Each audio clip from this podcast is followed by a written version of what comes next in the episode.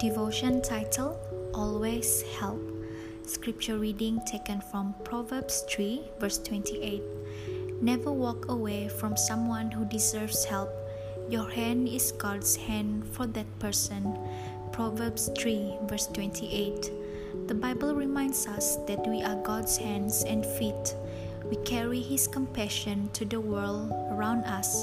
What a wonderful privilege and responsibility. Ask God to open your eyes to the people around you who need His merciful touch, His gentle encouragement, His tender intervention. You won't be able to meet all the needs you see, but if you're asking, He will show you where you can make a difference.